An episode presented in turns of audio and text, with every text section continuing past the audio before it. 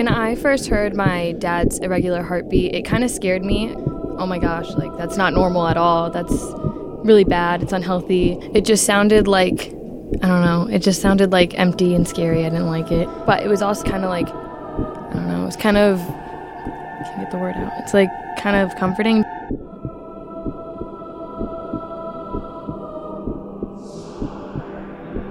Your heart is what keeps you alive. So, what happens when your heart stops working?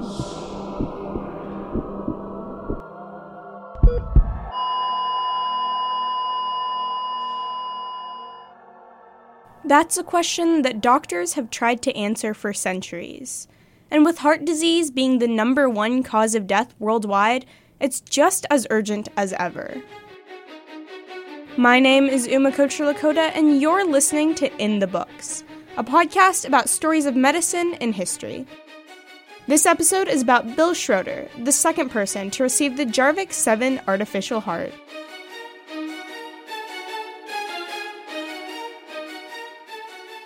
Today, I'm joined by Erin Odia, an anatomy teacher at Carmel High School.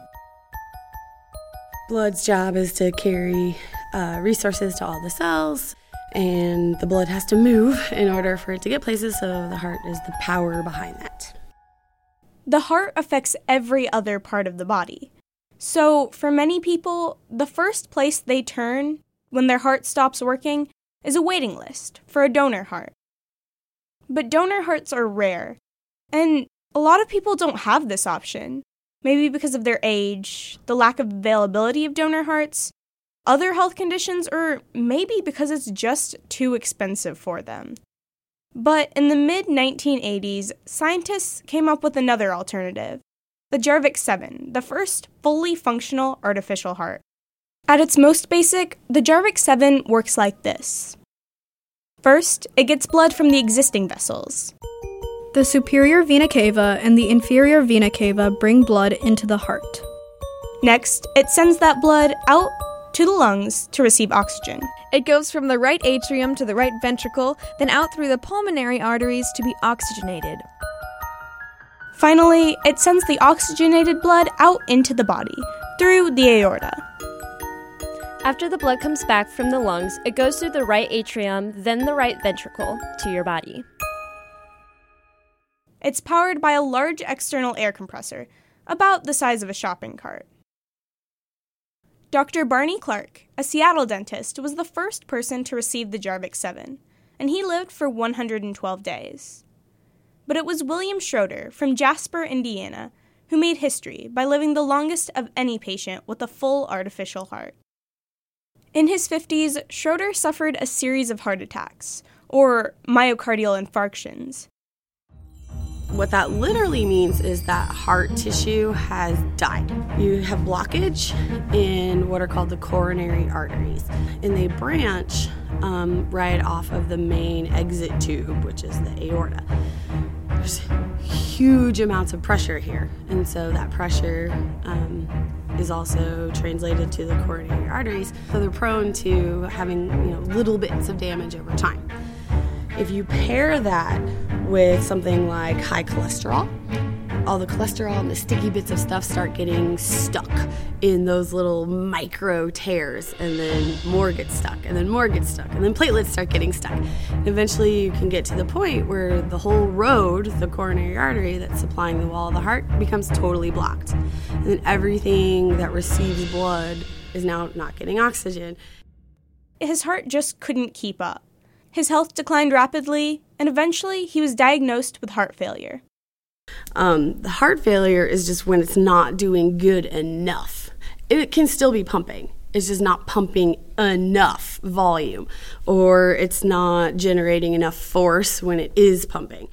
It was terminal. But Dr. William DeVries, a pioneer of the Jarvik 7, saw Schroeder not as a terminal patient, but as a test subject for his promising new device. And after a seven hour surgery, Bill Schroeder woke up with a fully functional heart. Things were looking up. But despite all that optimism, Schroeder's condition declined rapidly. After only 18 days, he suffered the first of a series of strokes. Strokes that left him debilitated and eventually brain dead.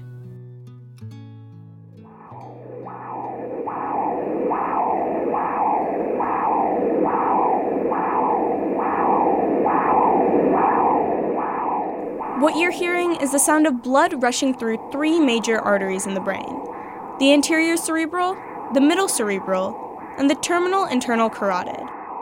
It would be blockages in these three arteries, along with many others that led to the brain, that would cause William Schroeder to die 620 days after being implanted with the Jarvik 7 artificial heart. And so now, instead of the heart muscle cells, you know, dying one at a time uh, because of lack of blood supply, now it's brain cells.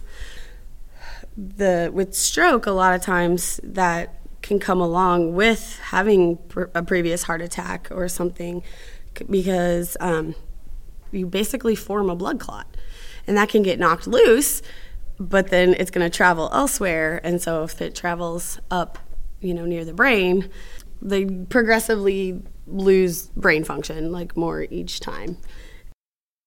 But there is hope.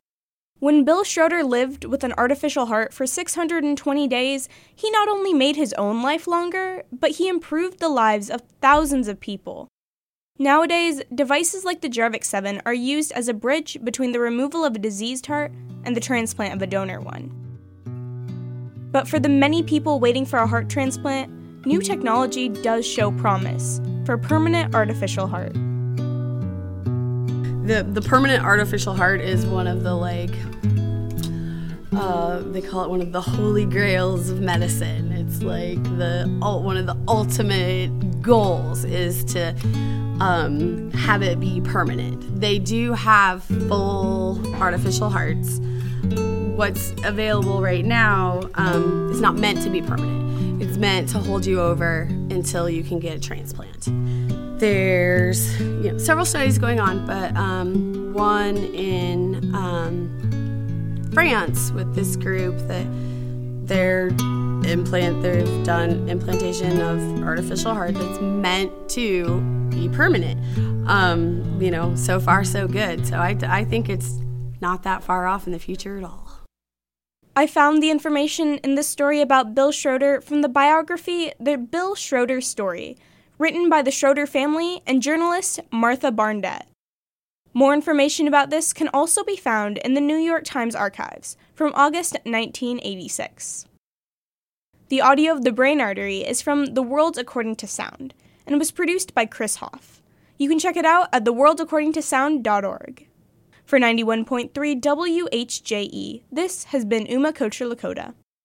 For more stories like this, visit WHJE.com and search for In the Books, a podcast about medical history.